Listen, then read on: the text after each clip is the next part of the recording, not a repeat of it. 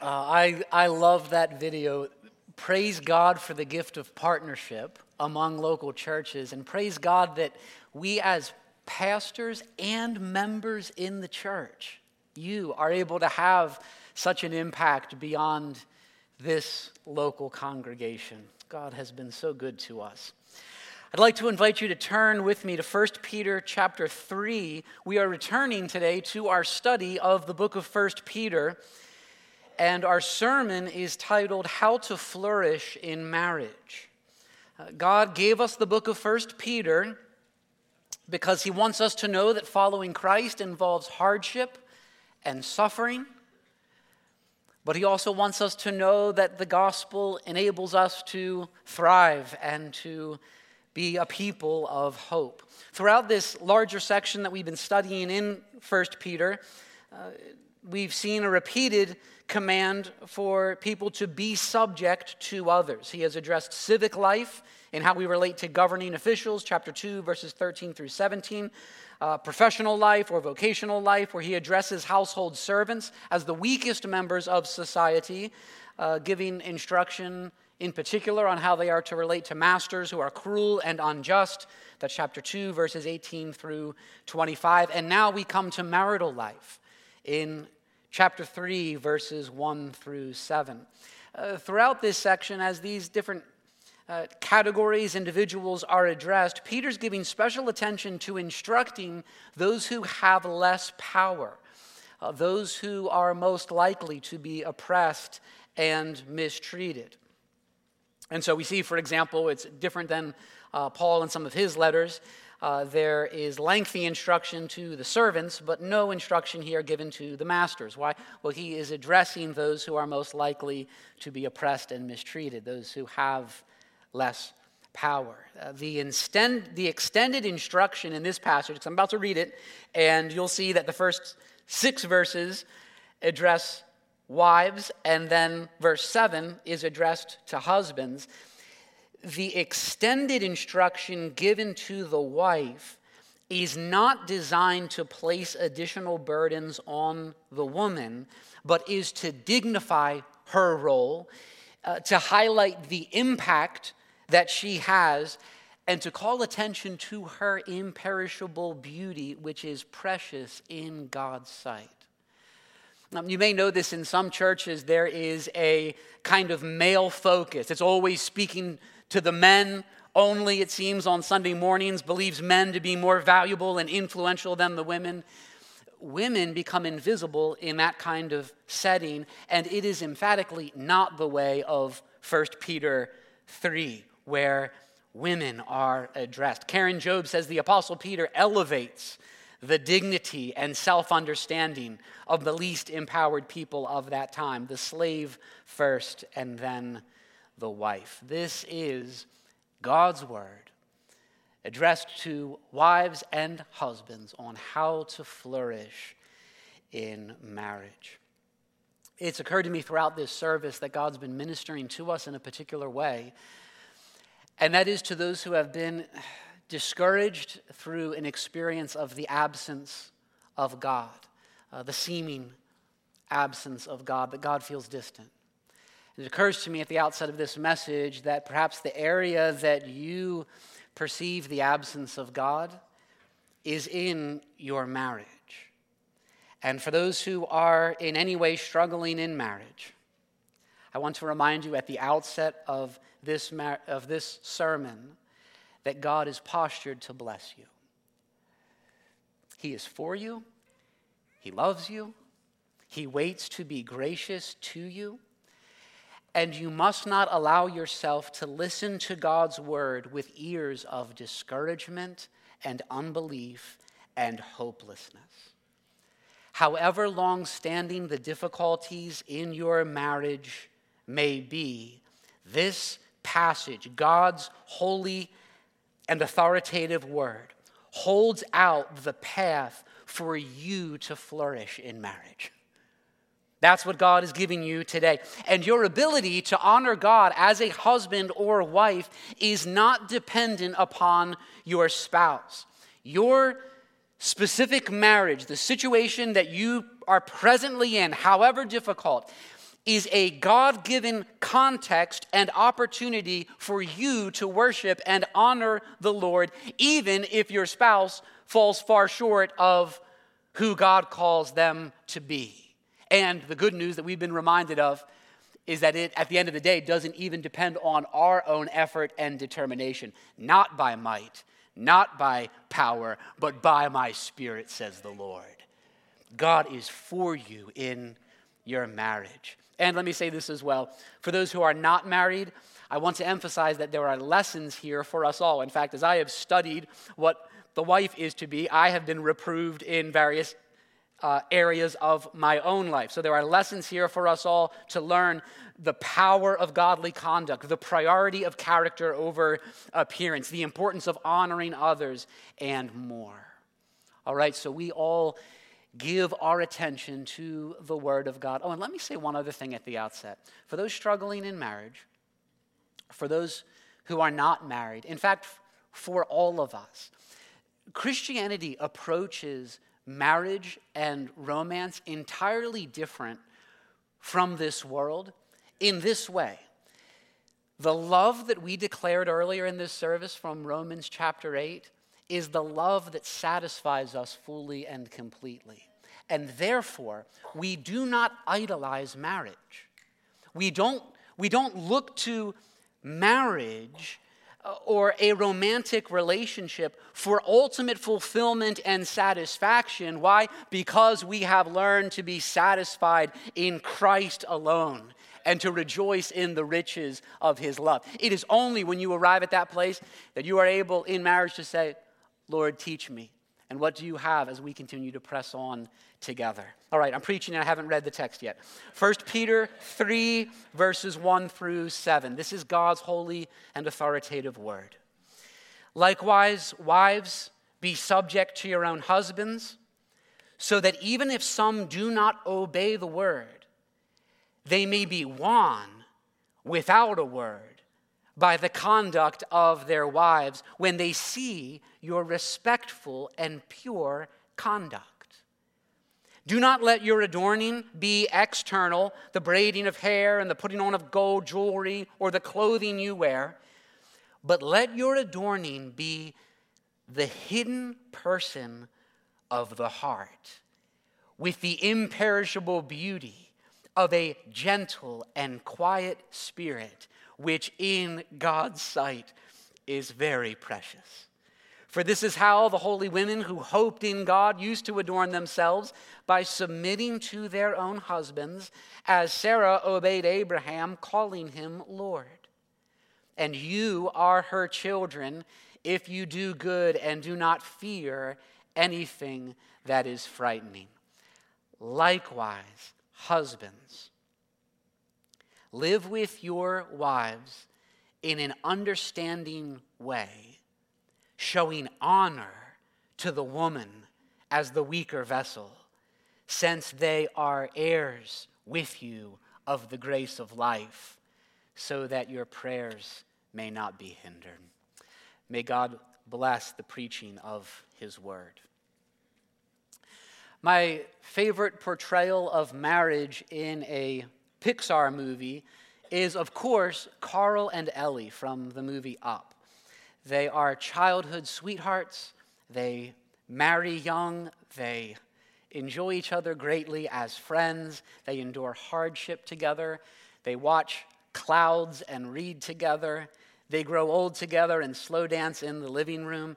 And when Ellie dies in old age, Carl's love remains tender and strong as ever. The movie is actually quite beautiful. There's an instrumental piece called Married Life that runs, uh, that's played during a sequence and then runs throughout the movie. My second favorite Pixar couple, because I know everyone's curious, edge of your seat, wondering what I think about Pixar movies, uh, is Mr. and Mrs. Incredible or Elastigirl, but for entirely different reasons. We've changed the pace here because their relationship brings out the tensions that can exist in marriage, and they have bickering, dishonesty, dysfunction, anger, and other issues to work through. Mr. Incredible is so busy saving the world that he is late for his own wedding. which leads to his bride saying at the altar under her breath, To make this marriage work, you're going to have to be much more than Mr. Incredible. Uh, it's actually a, a brilliant concept. A man and woman who were among the world's greatest superheroes. They are able to save the entire planet from all kinds of villains, but who struggle greatly to love and serve each other in marriage. But they learn to work together. At one point, Mr. Incredible says to his daughter Violet, The important thing is that mommy and I are always a team, always united against the forces. A lot of wisdom in that. Megan and I were recently talking about marriage, about the 20 years that we have been married, thanking God for his faithfulness and reflecting on things that we have learned over the years, we've had to learn that we are on the same team. Um, we've had to learn to be quick to seek help and counsel from others rather than thinking we've got this on our own. We've had to learn to, to revisit and walk through conflicts at a later time to say, what can we learn from that when it would be so much easier to just move on? We've had to learn to focus on our own responsibilities in marriage rather than on the other. And we've had to learn to be patient with each other. One of the best things we included in our wedding vows was the promise to take and love each other just as you are. I, Jared, take you, Megan, just as you are. And she began her vows, and I thank God for it. I, Megan, take you, Jared, just as you are, with the promise to love each other just as we are, with no demands that we will change. We've had to learn that the call to love each other and faithfully carry out our responsibilities in marriage is not based on conditions, but on commitment. And we've seen how marriages can go astray. Too often, uh, the husband is primarily concerned about the respect he receives and his leadership being encouraged and affirmed, and the wife is mostly concerned about being cherished and understood and focuses on where her husband falls short. What if, here's a revolutionary idea, what if the passion of husbands was their own responsibilities and the passion of wives was their own responsibilities? What if, what if they both truly saw themselves as the greatest hindrance to having a stronger marriage? That is, they saw their own heart as the greatest threat to honoring the Lord in their marriage. That would point marriages to the direction of flourishing, and that would be a really wise and humble way to listen and apply a message like this. God is addressing wives on their responsibilities, husbands on their responsibilities, and uh, so brilliantly and insightfully in this passage, the specific temptations of men and women that we face in marriage are addressed. This is how each in the couple can contribute powerfully to the flourishing of our marriages. Let's consider this counsel from God's word. Two points. We'll examine what God says to wives and then to husband. So, first, the woman of imperishable beauty, the attractive wife. Verse 1 addresses a very specific and challenging situation, in fact. It is, it is the wife who is married to an unbeliever uh, those who do not obey the word. Some of you know that pain and that difficulty in your own life. You've prayed, there has been no change. You have felt alone. You have perhaps grown weary in it. Consider how greatly it should encourage you to know that God sees, that He cares, and that in His kindness He addresses that very specific situation you are in, being married to an unbeliever. Faithfulness in that situation requires a remarkable kind of grace. And those in our church family who are married to unbelievers are among the heroes in our church family. We should also consider that if Peter gives counsel here that applies to being married to an unbeliever, well, it certainly applies to a marriage where a Christian husband is not the loving leader that he ought to be. Um, there's a repeated command in this passage for the wife to submit to her husband. You see that in Uh, verse 1, it says wives are to be subject to their husbands. And verse 5 repeats it, saying that a wife adorns herself by submitting to her husband. Submission in marriage refers to an inclination to joyfully support and affirm a husband's leadership. This teaching is profoundly countercultural, and too often it's misunderstood and misapplied by those who hold it. A few things need to be said briefly about the biblical teaching on submission. Here we go. First, we are all in various relationships in which we are called to submission, so there is nothing exclusively feminine about biblical submission. Second, submission is modeled in the Trinity, in the Godhead, where God the Son submitted perfectly to the Father's will and was obedient in life and death. Submission does not mean that someone is unthinking or that they are a doormat. Third, the Bible does not teach that women are to submit to all men, they are rather commanded to submit to their husbands. Fourth, and importantly, submission does not imply inferiority. Women are equal to men in dignity and value. Fifth, a wife's submission is to be voluntary. She voluntarily chooses to marry the man she will follow. She makes that choice. And she is the one commanded to submit rather than the husband being commanded to make sure that their wives submit, which is a massive difference. And sixth, a husband's responsibilities, which are outlined in verse 7, and we will get to guard against the misuse of his authority. If a wife is being abused, listen, she is to involve the proper authorities rather than submit to abuse. An abusive situation is not what Peter has in view here. Here's the counsel that he gives to the wife. So we're under this first heading, woman of imperishable beauty, and there are three subpoints underneath here. First, verse 1 an example of godliness and respect is better than nagging words. So great is the impact, uh, the power that a wife's conduct has on her husband that if he is an unbeliever, her conduct can be instrumental in bringing him to Christ. What louder statement could be made of the impact of a wife's conduct? This is the secret to a godly wife's impact. Rather than using words to tear down, use godly conduct to inspire change, so that if some do not obey the word, they may be won without a word by the conduct of their wives. One of the temptations in every marriage is to use words in really unhelpful ways. Constant criticism, efforts to change your spouse through nagging, expressions of dishonor and disrespect.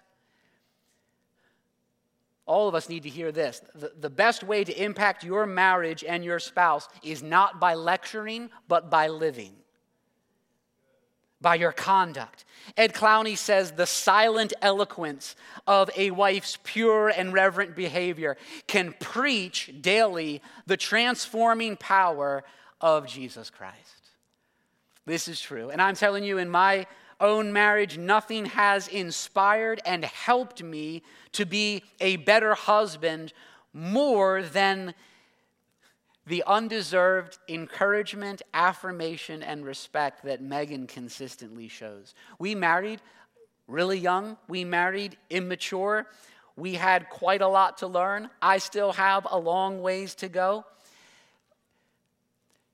Megan does not lecture me or nag me or relate to me from a negative perspective or a critical spirit. And it makes all the difference in our marriage. And it makes all the difference in my leadership. It, she establishes through that conduct the entire culture of our marriage. An example of godliness and respect is better than nagging words. And then, second, Peter says, a gentle and quiet spirit is better than external beauty. A woman's true beauty is, verse 4, the imperishable beauty of a gentle and quiet spirit. Gentle means humble and meek rather than harsh. Quiet means there is a tendency to promote peace and not escalate conflict. She is a calming presence in their marriage and in the home. Verses 3 through 4 are not forbidding women from giving attention to their outward appearance or forbidding braids and jewelry and clothes. It is making clear that that is not the priority. There was, in fact, in, in uppercase uh, Roman society, it was common to give extraordinary attention to outward appearance elaborate braiding, ostentatious jewelry. And there are some things that really haven't changed because, likewise, Americans spend billions on beauty products, cosmetic surgery, and external beauty, and yet it makes no one any happier, and all of it is fleeting, which makes outward beauty a terrible focus, idol, and obsession. Nothing is more unattractive than vanity and self absorption. And God says that a wife's focus and passion should be on the inner person, and they must constantly be on guard against the tendency to indulge the external and the material, finding significance in appearance and fitness and finances and worldly success. I want to encourage parents to cultivate this in your children Cultivate this, especially in your daughters, the hidden person of the heart. Help your children to develop countercultural ideas of beauty that strongly accent the inner person. And then, third, in addressing the wives, verses 5 and 6 say that trust in the Lord is better than fearing frightening things. Uh, verse 5 emphasizes holy women in the Old Testament, how they adorned themselves with hope in God rather than walking in fear and anxiety. And the specific example of Sarah is mentioned from Genesis 18, and how she spoke respectfully of Abraham even when he wasn't present and through that act set an example for women to follow today. Verse 6 says, You are Sarah's children if you do good and do not fear anything that is frightening. Uh, Carolyn Mahaney, in her outstanding book, True Beauty, says, A gentle and quiet spirit is not a personality trait. So don't think of someone who's a little less talkative or that they somehow have an upper hand. It's not talking about how gregarious and outgoing you are. A gentle and quiet spirit is not a personality trait, it is the quality of a woman who meets adversity slander, sickness, rejection, loss. The quality of a woman who meets adversity with a calm confidence in God. And that kind of woman is not a weak woman, but a strong woman because she trusts in the Lord. This is the woman of imperishable beauty who adorns the gospel with her life, who flourishes in marriage. And it occurs to me that our church, I thank God, is full of this kind of woman. She resists the temptation to use words in unhelpful ways. She resists the temptation to prioritize external adorning. She resists the temptation to be overwhelmed by fear and anxiety. Her conduct in the home is godly and respectful as an application of the gospel that has changed her life. Her spirit is gentle and quiet, and she hopes in God at all times. This is what God, through 1 Peter 3, is calling Christian wives Christian women to be. Then, second, the man of understanding, the considerate husband. Uh, a single verse that brilliantly challenges and inspires husbands in our responsibilities and addresses our sinful tendencies. What, what is God's word to husbands? I have three points here as well, all of them in the text as well. First, being understanding is better than lacking knowledge. The call to be understanding. Husbands, live with your wives in an understanding way. Uh, live with them in a way that is according to knowledge. A husband must have a knowledge of God first and foremost, an understanding of his will, including the will of God for marriage. The husband must have an understanding of the love of God. He must have an understanding of the holiness of God. He must have an understanding of the riches of the gospel because he is called to lay down his life for his wife, just as Christ laid down his life for the church. So that the way of the Christian husband looks a lot like the way of the cross self sacrifice, self denial. You lay down your life for the other. And in addition to having an understanding of God and God's vision for marriage, the understanding husband must have an understanding of the needs of his wife. Understanding the one to whom God has joined him. Understanding involves learning, which involves time and communication. Peter Davids describes the knowledge we are to have of our wives this way. He says, It is not analytical knowledge or religious insight. So I, I love reading books. This kind of knowledge I'm not going to get from picking up a book and reading. It's not analytical knowledge or religious insight, but personal insight that leads to loving and considerate care. What does that mean? It means, husbands, as a husband, you should know your wife's greatest worries and temptations. You should know what's on her mind this week and today. You should know what concerns she has for herself, what concerns she has for you, what concerns she has for the children. You should know her desires and her aspirations and her dreams. The understanding husband will be an emotional refuge for his wife. He will be a life companion, he will be a good listener, he will be her confidant and her best friend. Really, men, what we're called to, the husband should live with his wife in such a way that she thinks, you know, he really gets me. He knows me. He understands me. He cherishes me. I am secure in his love. All of that is part of the understanding way. And then, second, showing honor is better than being self serving. Husbands, we are never to be domineering. We are never to be controlling. We are to use the leadership God has entrusted to us for good, contributing to the flourishing and the growth of our wives. The text says, showing honor not to ourselves,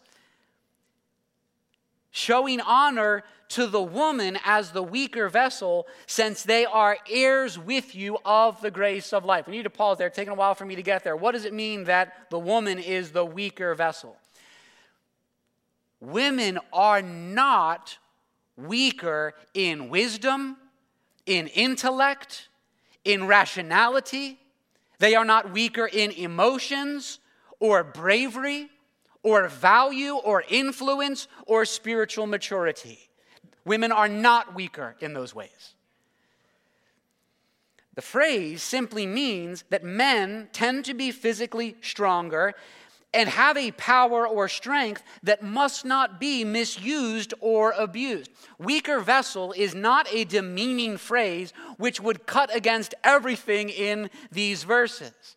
The phrase means that the woman is not like the plastic plates that my kids use for lunch, they are like the fine china that we use on special occasions. The weaker vessel is a reason to honor them. Verse 7 says, We honor our wives since they are heirs with you of the grace of life. What a claim. We have the same destiny, we have the same future in Christ. And the way we speak to our wives and about our wives and the way we treat them should reflect this staggering reality. They are heirs with you of the grace of life. The grace of life being the hope of heaven and eternity with God that comes not through our moral performance, but through trusting in Christ and His finished work. The living hope that we have is for us all husbands and wives, and those who are single, and all who will put their trust in Christ.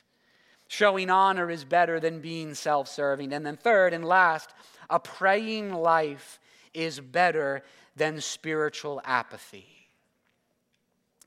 Uh, there is to be a spiritual leadership that includes seeking God in prayer. And the end of verse 7 says that we are to relate to our wives this way with honor, with tenderness, with respect. For this reason, so that your prayers may not be hindered. Fail to honor your wife, and it will affect the way God relates to your prayers. Why? Because you are praying to Him while blatantly denying His will. It's a sobering thought. In fact, I had this here's, here's a question. If your prayers were hindered, husbands, would it make any difference? What more frightening thought than my prayer life in any given week or month being such that the hindering of my prayers would have no real effect because I am not communing with God as I ought and I'm not praying as I ought. We should be praying prayers each week. Men, prayers for ourselves, for our wives, for our marriages, for those who are married because we recognize that we are desperate for God and dependent upon Him. I want to give an exhortation to the husbands to close this sermon just as this passage closes with a word to the husbands.